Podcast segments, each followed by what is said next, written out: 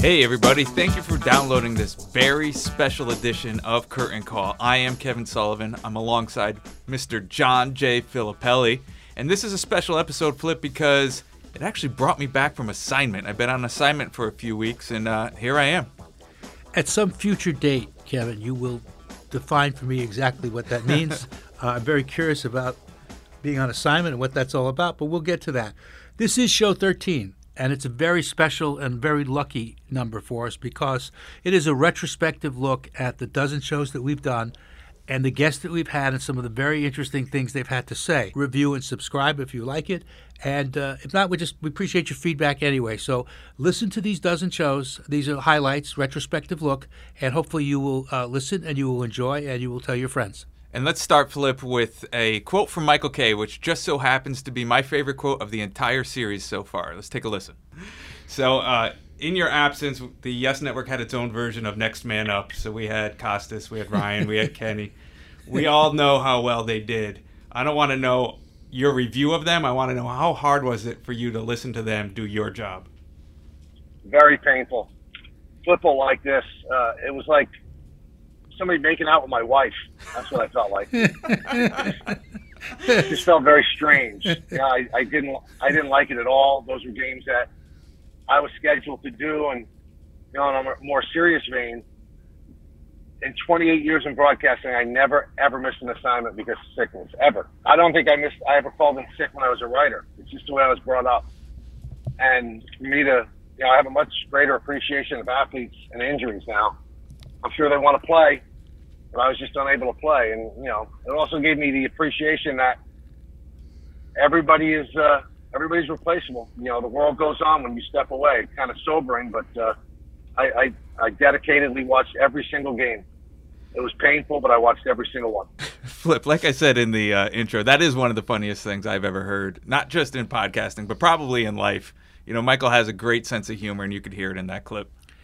I'm really happy that he didn't take Christopher Mad Dog Russo's advice because if he had done that, he never would have taken the yes job.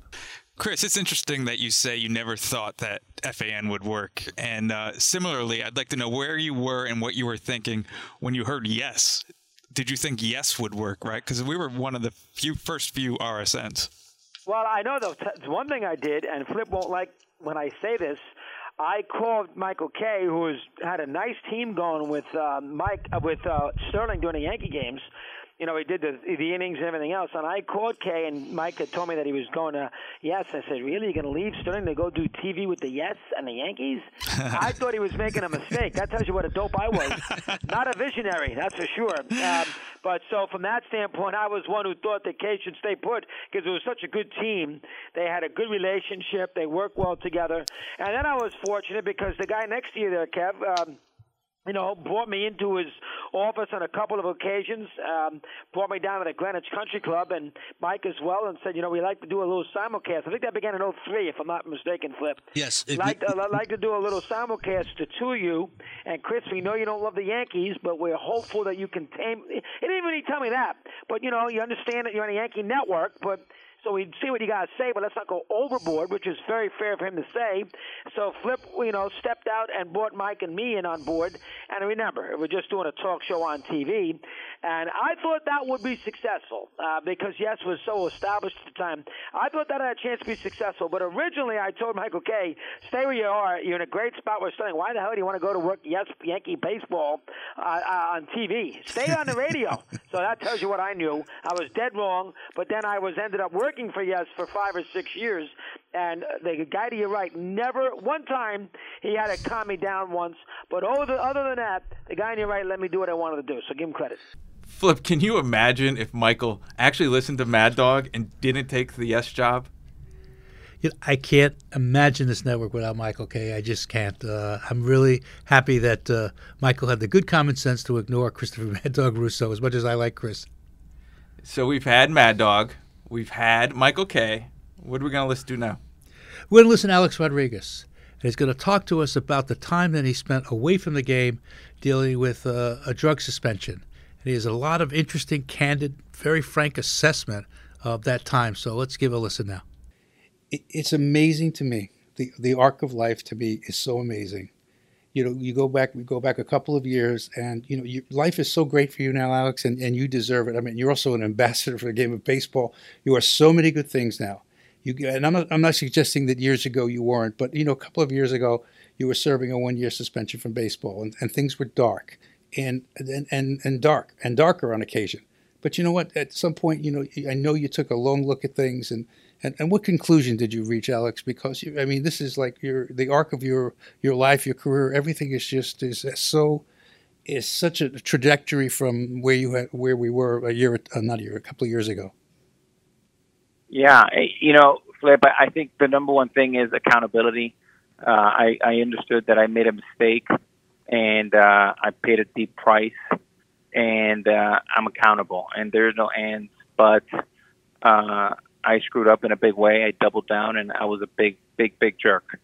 And uh, then I, I went into deep therapy and worked on myself, turned the lens inward, and, and started putting together kind of a, a a plan to try to come out of this black hole that I put myself in. And it started with looking in the mirror, taking full responsibility, and then making some very, very uncomfortable calls people like yourself and people that I respect, friends, partners, mentors, um, business relationships, owners, player associations, so many people. The list is very long, and it wasn't an email or a text. It was a phone call that I thought would take me three weeks, and it took me more than three months um, to build the courage and the strength to call everybody and say I'm sorry.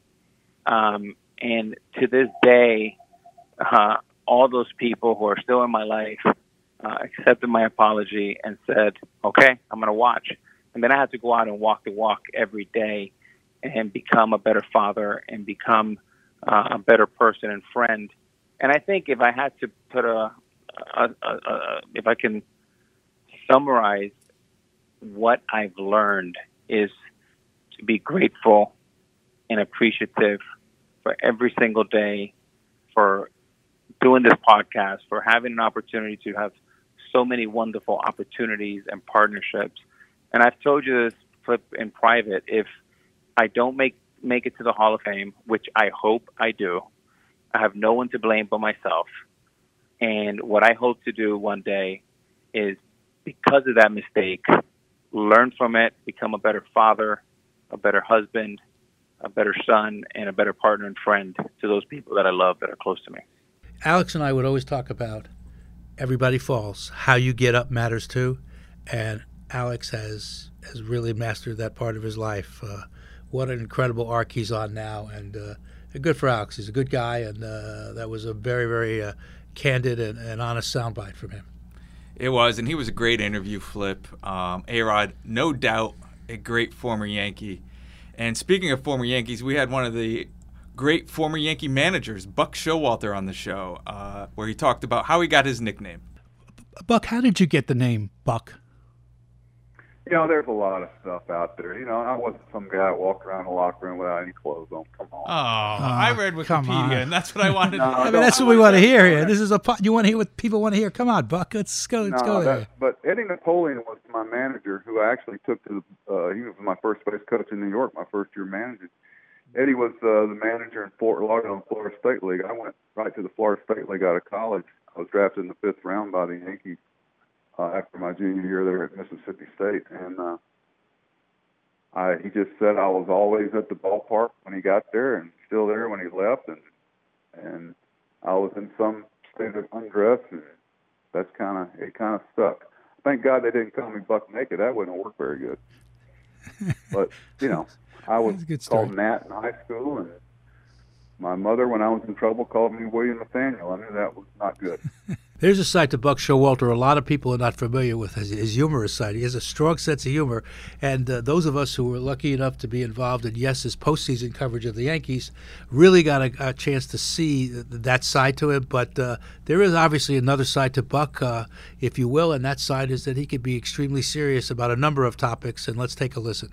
You you leave the Yankees, and um, you're moving on, and you're going to work for the Rangers. And uh, you understand, John, I didn't want to leave. I had I had four coaches they wanted to fire, it got down to three. And whatever you may see or read or whatever, that's the only reason it was about. My dad had told me that at some point in my life I was going to have to make a stand. It was going to be painful. I didn't want to leave the Yankees. I loved them, and but I got put in a situation where, and I had nothing out there. I didn't know where I was going to be. My wife looked at me like I was crazy. All four of those coaches ended up having great careers, so I felt good about that. But when I went out to interview in Arizona, uh, I didn't have anything. Jerry Colangelo called me at midnight that night, and uh, when my contract ran out, and asked me, and I interviewed with three other clubs, and you know, it was a whirlwind thing, but it wasn't something that I had orchestrated or wanted to do by any means what you said about a championship, you did want to be part of a championship team. Built championship teams. The Yankees don't win in 96 unless you and Stick do what you guys do in the prior years. The Diamondbacks don't get to where they get without your guidance and your hand and your input to putting that franchise together, which you built that thing basically stone by stone and brick by brick. So, you know, you could say, well, uh, I wasn't there when it actually happened, but yeah, but you were. I mean, your DNA is all over that. Well, I appreciate that, John. We had a lot of great scouts, great player development people, and good mothers and fathers that, you know, the Jeter mom and dad certainly helped things a lot. But, I, you know, I don't, I had a couple of moments where, you know, I was up on the stage with ESPN during the World Series out in Arizona. And uh, I remember it's all over and they're celebrating. And I end up walking back to the hotel across, you know, against the grain of the fans and people – and not not long. I just, it just kind of really hit me like, okay, you know, this whole thing can survive without you. You know, it's it's humbling, but at the same time, it's kind of like life, and I certainly keep it in mind. Um, you know, I've got some things I'd love to help young players or players in general keep them from stepping on their tails like we all have. But you know, that happened in New York too. But instead of having some negative emotion, it was a great feeling of pride of, of being able to have a small part of that and knowing how hard it is to do what they do. You know, whether it be Joe Torre finally getting recognized for the quality baseball man he is, it might not have ever happened. You know, uh, so you know, there's some, there's some quiet moments there where you you have some time to reflect and you realize that life's a little bigger than that. The buck definitely stops with the buck. I mean, he is one of the most accountable people, the smartest people and the most fun. Uh, so you could say that he's uh, he's an all-encompassing personality. When you say fun flip, I think immediately of Ian Eagle. Hmm. You know, he grew up. His father was a comedian, right? Mm-hmm. Uh, it obviously rubbed off on him because he he was a fun interview. He's not only a fun interview, I mean, but he's he's one of the most accomplished play-by-play men in the business. Not only for his work at Yes on the net games, but all that he's done at CBS Sports. He's got quite the personality, and he's got quite the quite the number of eating and strange eating habits. I'd no, say so. Yeah, Yeah. let's, uh, listen. Yeah, let's listen. I, tell me something about yourself that our listeners would be would be a revelation to our listeners. Something that y- you would want them to know that they don't know about you. Well, this has been out there. I'm I'm a bit of a picky eater, Flip. I don't know if you know that. There have been a number of items. Michael Kay has gotten a lot of attention for this, and I, I understand why. Uh, it's it, it can be shocking to people. There are a lot of items I've just never had. Not that I don't eat them or I don't consume them. Such I've as? never had them. Never. Never had a sip of coffee. I've never had mustard. Uh, I had ketchup once by mistake on a class trip to Washington, D.C., and they were throwing McDonald's hamburgers at the kids, and I caught one, and I was disoriented. I was out of my normal my normal life, and I just took a bite, and there was there was ketchup on it. The only time that I've ever had ketchup. I've never had a salad. I I think roughage is a fad. I don't believe that uh, that it really matters in the grand scheme. I, I think that's uh, created by by the by the farmers. I uh, I haven't had a number of other items. We could get deeper if you want, and that will shock people. But this is who I am. I've got a, a Ripken like streak going. I don't see it changing. I'm I'm not I'm not changing my habits. I'm now a 50 year old man. I have I have the same eating habits as a nine year old. I would eat chicken fingers every day if that was accepted by society, but it's not.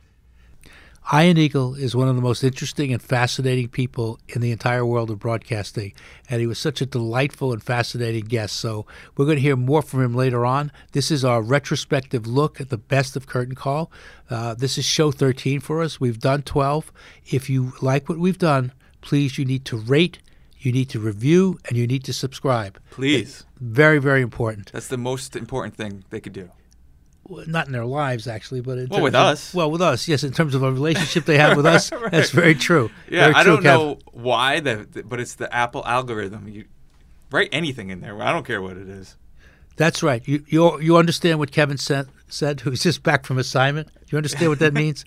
Rate, review, subscribe. We got that down, right? We got that it done. All I'm right. sorry, I stepped on your uh, no, transition. that's all right. I was gonna, uh, you know, you didn't step on it. You're gonna help me get there. Okay, let's so do it. So where we're gonna go now is we're gonna go back to Christopher Mad Dog Russo. Christopher Mad Dog Russo helped define what sports talk radio is in this town and in the country, actually, because if you start thinking about it, FAN was really the first sports talk station there was, and the simulcast of Mike and the Mad Dog on Yes was the first simulcast of, of its kind. Now there's thousands of them, but actually that was the first one. And they had a wonderful relationship for many years, and then the relationship just went south. It just did. And they had a lot of problems, and uh, they're very candid and open, both of them, about it. But Christopher Mad Dog Russo spoke to that question directly, and here's what he had to say. Talked about how successful we, how yes was yes, my, so was Mike and Amanda. I mean, the most successful thing ever in the history of sports talk radio. Changed the entire texture, the, uh, the, the whole landscape of sports talk radio. It was great, but at then one, at one point though, it's not so great.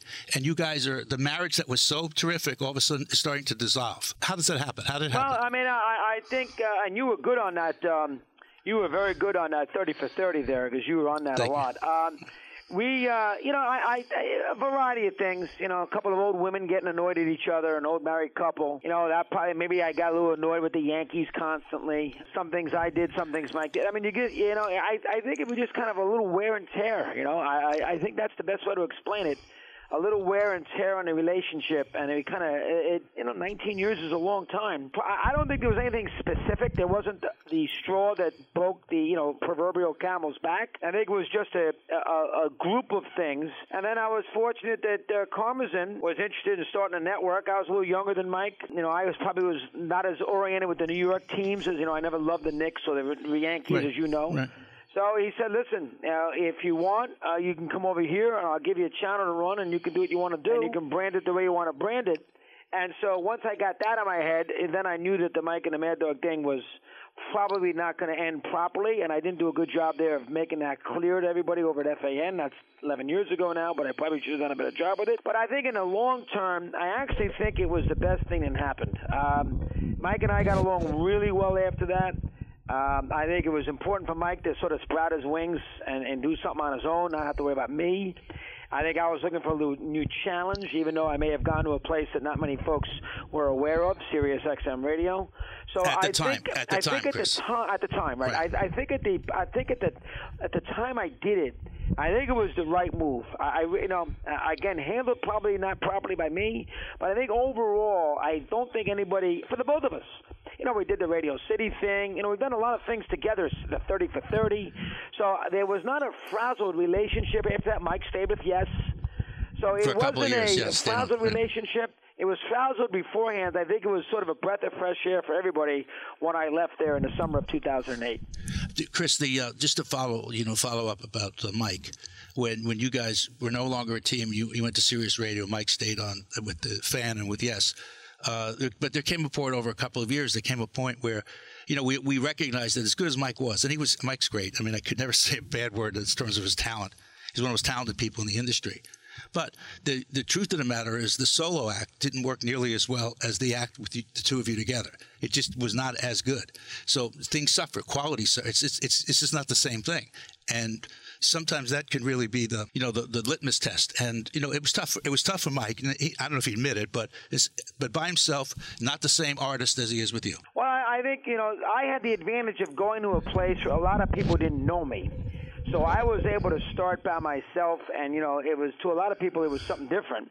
Mike had to stay at a place where he was with a partner for 19 years. Right. So, and I think the other thing that you got to keep an eye on uh, with our relationship is that, you know, I started my career in the radio, and Mike started his career with the teams and CBS and behind the scenes and all that research stuff and all the knowledge that he came up with, Brent and everything else. Right, right. So we had two different paths to the same spot. But you know, I always looked at myself as a good radio person. Uh, you know, I the pacing of a show, how to direct a show, moving it along properly, when to put a guest on, when to take a phone call, when to yell, when to just listen. And I think that served me well when I came over here. And I think that if if anything, that's probably what Mike missed is the guy there that can you know to set it up and set the pacing of the show up in a proper in a in a proper direction. I missed Mike's knowledge and his contacts and the give and take. But I had the radio background to be able to do it on Sirius, which at the time was five hours a day.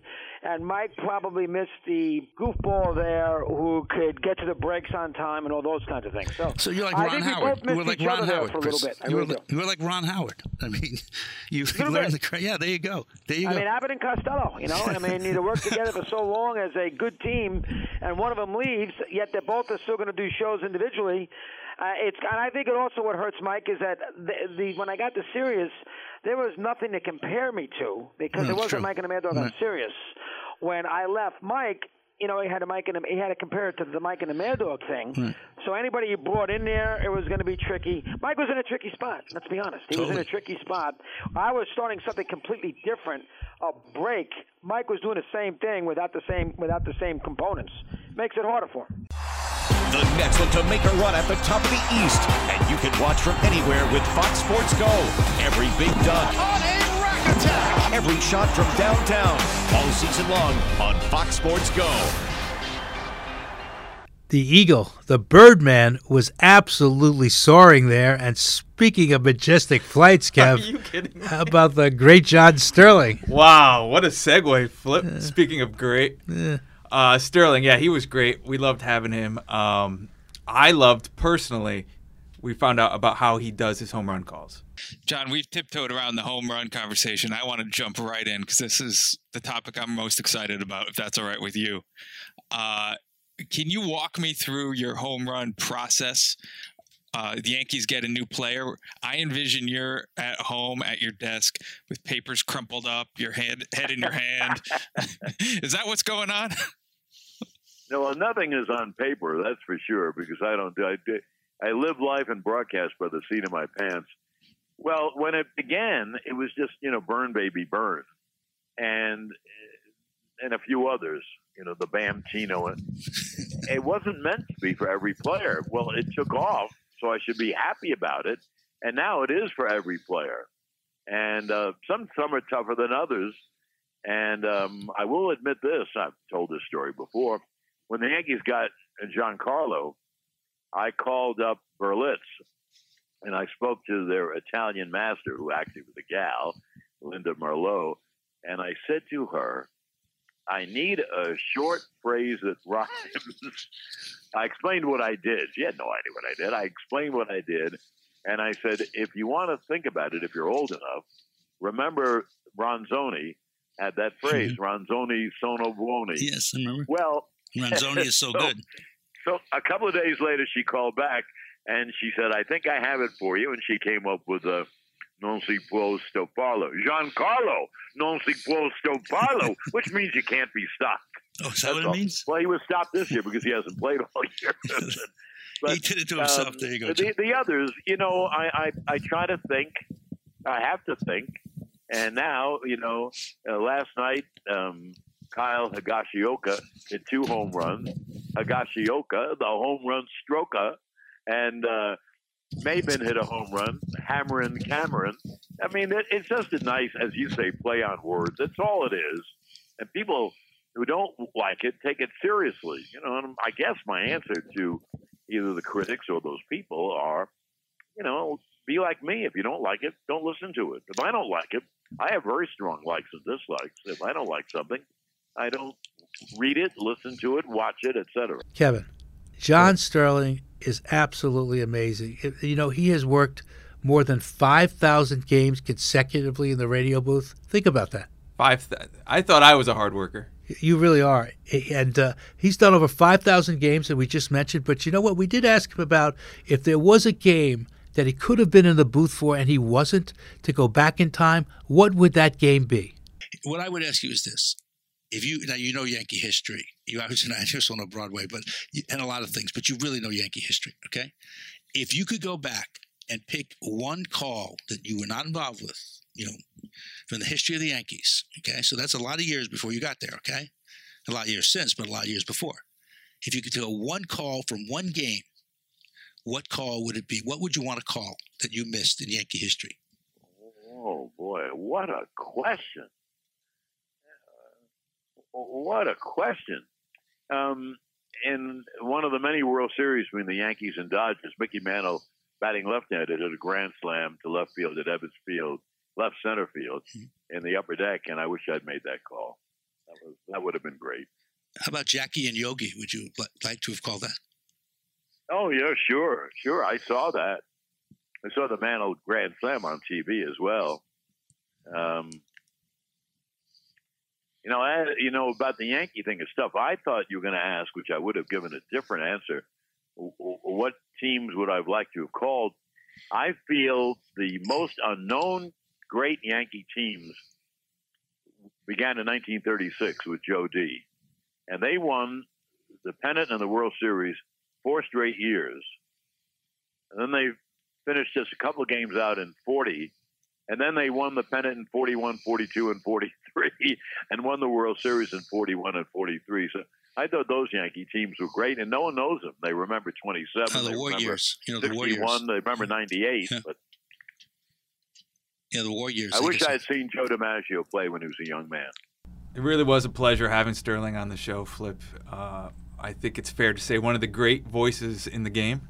Is that fair? No doubt, one of the great voices in the history of broadcasting, Kevin. And speaking of great people in the history of broadcasting, Jim McKay. Jim McKay, the voice and the presence and wide world of sports and ABC's coverage of so many Olympic Games, including the 1972 in Munich, the famous "They're All Gone," uh, with reference to the Israeli hostages and what had happened to them there, and um, just an incredible figure in the history of broadcasting. And uh, we were fortunate enough to have his son, the president of CBS Sports, Sean McManus, on our show.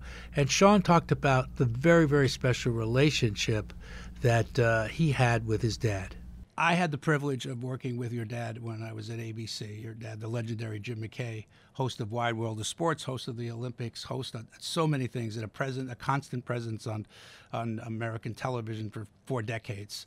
Um, and, a, and a true gentleman, and I understand where you why you're such a gentleman because I, I worked with your dad, and he was one of the greatest people I've ever known. I mean that uh, not only on air, but I mean just as a, a human being.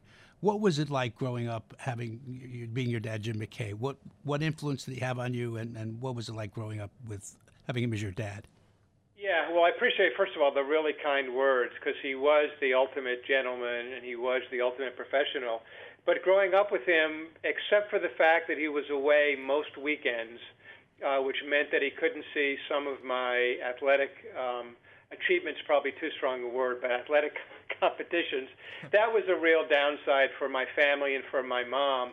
But the good news is, is that he more than made up for it when he was home during the week and being able on every vacation to go to um, you know the U.S. Open golf championships or the Olympics or the Kentucky Derby or the World Water Skiing Championships in Cypress Gardens or the or the World Barrel Jumping Championships in in uh, Grossinger's, New York. It was so much fun to watch the world of sports through his eyes, and he would come back from an event like the 24 Hours of Le Mans and just tell me these stories about AJ Foyt and um, you know all the other drivers. And it was it was just a great way to grow up. And he taught me so many lessons instinctively about storytelling and you know what what makes a good broadcast and what makes a good announcer. That I knew from the time I was 12 years old really what I wanted to do for a living. And it was to be in sports television. You know, I wanted to be a producer, and I, I was fortunate to get involved in in management also later in my career. But I mean, growing up with him as a father was the best thing ever, and um, you know, it it um, it really, as I said, cemented in me what a good broadcaster is, and it cemented in me also what a good you know, what a good man should be. And it should be someone who is dedicated and someone who works really hard and someone who puts a high priority on his profession, but not to the detriment of his personal life. And he was a, you know, a great father and a great husband and eventually a great grandfather. And as much as he accomplished um, in the television booth, you know, the most important thing to him was his his family. He used to say when people would ask him, you know, what's what's your favorite trip that you get to take, and he would say, my favorite trip is my trip back home after an event. So it was. I consider myself incredibly fortunate to have him as a as a mentor and as a role model and as a friend uh, who really taught me from the ground up from the time I was a little boy a lot about sports television. And the good news is, John, and and you just echo it, that wherever I go, still today, it happens really on a regular basis. Someone will come up to me and say, you know, I worked with your dad at the, you know, the 1983 Kentucky Derby, and he was such a gentleman to me. You know, I was only the production assistant, but, you know, he was incredibly, um, you know, incredibly generous. Wanted to know about me. You have time for one more story? Sure. Um, this was really brought home to me a number of years ago. I was in the studio for NFL coverage, and one of our um, uh, uh, researchers named Matt, uh, who works for us on the weekends, came up to me and said, "I got to tell you a story about your dad." He said, "I was a, um, a waiter in the Brown Hotel in Louisville during the Kentucky Derby, and he said your dad." Um, every morning for four days straight, had room service, had the same thing. And I said, I know what it was. It was two eggs over easy, an English muffin, and crisp bacon. He said, That's exactly right. He said, But every time I went to your dad's room, and he would be there, you know, in his bathrobe, I would go to your dad's room, and we would have a conversation, whether it was about my family, whether it was about his family, whether it was about the Kentucky Derby, and who your dad thought was going to win the race. And he said, listen, most people sign the check and say thank you, and off they go. But each time he forged a bond with me and formed a friendship with me. So, you know, I still, when he was alive, I still would occasionally send him a note, and I remain in contact with him. That's just a, a perfect quintessential Jim McKay story that he made friends and started a relationship with the waiter from room service at Brown's Hotel in in in Louisville, Kentucky, and there's a million stories like that that I hear all the time, and it's one of the you know the great benefits that that his memory and his presence still lives on today in the stories that people are telling me. That was a very, very special, very moving, very touching uh, recollection Sean had of, of his dad, the late great Jim McKay and there's nothing like those father and son bonds. And uh, you know, we've had more than one on this show, Kev, haven't we? We have. One of my favorites was um, Al Leiter. Of course, Al was drafted by the Yankees, and decades later, his son was drafted by the same team. Here's Al talking about it. Going back to the beginning, Al, at the top of the show, Flip mentioned that you got your start with the Yankees. In fact, you were drafted by the Yankees, and if you fast forward a couple decades, as luck would have it, your son was drafted by the Yankees. How cool is that? Was that to have both of you drafted by the same team? Yeah, very. Um, I, listen, I didn't know what what uh, Damon Oppenheimer was going to do or slash Brian Cashman, but I did know after my son, who you know is a good pitcher, uh, we told everybody that he wasn't going to sign. Uh, he's going to go to Vanderbilt, and there were about ten or eleven teams because he was he he was going to be a first rounder, guys. Um, but you know, education mattered. He wanted to go to college at Vanderbilt. So I wasn't sure. I had no idea which team, and I had no idea, obviously, what round. So when I got the call uh, that the Yankees in the 20th round, I just I thought it was cool with respect to just as you said, Kevin. You know, I was drafted. I of course signed, and here the Yankees ended up, you know, in a, in a very nice gesture, um, you know, drafting them, and it was you know, actually the 20th round is pretty early. Often they, they make these picks in the 30s to, you know, 40. So uh, I was a bit surprised, but uh, that was a very nice uh, gesture for sure. And they knew, the Yankees knew going in that your son was going to Vanderbilt. Is that right? Yeah, yeah. Just... I, I mean, I, I think, um, you know, it was it was clear, but you know, I think from my understanding, in addition to just a nice gesture, it also creates what is viewed as, you know, a part of your life, part of your story, part of your history, and connect the dots kind of thing. And um, you know, uh, you know, the Yankees will forever have been part of my son's um, baseball career, right? No matter what happens moving forward, and a very significant part with respect to a high school senior getting drafted by a major league team. Wow, what a very special bond Al Leiter has with his son. Um, it was uh, actually very moving in a lot of ways. Uh, but I will tell you, uh, speaking about moving, a manager who moved to a lot of teams, bounced around a lot, but really goes down as one of the great managers in the history of the game was Billy Martin. And Al Leiter has his recollections of Billy, so let's take a listen to that. Of course, you played for Cito Gaston. He was the manager of that team. Um, and Flip mentioned you played 19 seasons, and Cito is just one name in a long line of great managers you played for. Jim Leyland, Joe Torre, Bobby Valentine. Uh, I think listeners, though, of this show, Al, want to know what was it like to play for Billy Martin? I was going to say, how the heck is Kevin forgetting Billy Martin? um, you know what? In truth, so I, I get to the big leagues. Uh, uh, Lou Piniella is the manager, and that was a, you know when things were a bit of a mess for the Yankees. Um, the Yank, the Mets were winning across town. Um, you know, George was, you know, trying to compete and doing everything he could to win, and you know, we were just falling short. And then here comes Billy Martin, and and honestly, Kevin, I mean, it was things in which when I was a kid and I stayed home for you know the the one game playoffs, the Bucky Dent game up at Fenway, and you know all of although that was Bob Lemon, but I think about the times of watching Billy Martin, his craziness, and all I could tell you is that Billy Martin w- couldn't have been nicer to me, and all of the horror stories that I've heard about him treating young players and in particular young pitchers. I don't know why, but he was he was he was nice to me. I don't know whether he he saw he saw maybe a lineage of of possibly the baton being passed on from you know I kept hearing about Guidry to Righetti to Leiter, um, but he was he was he was good to me.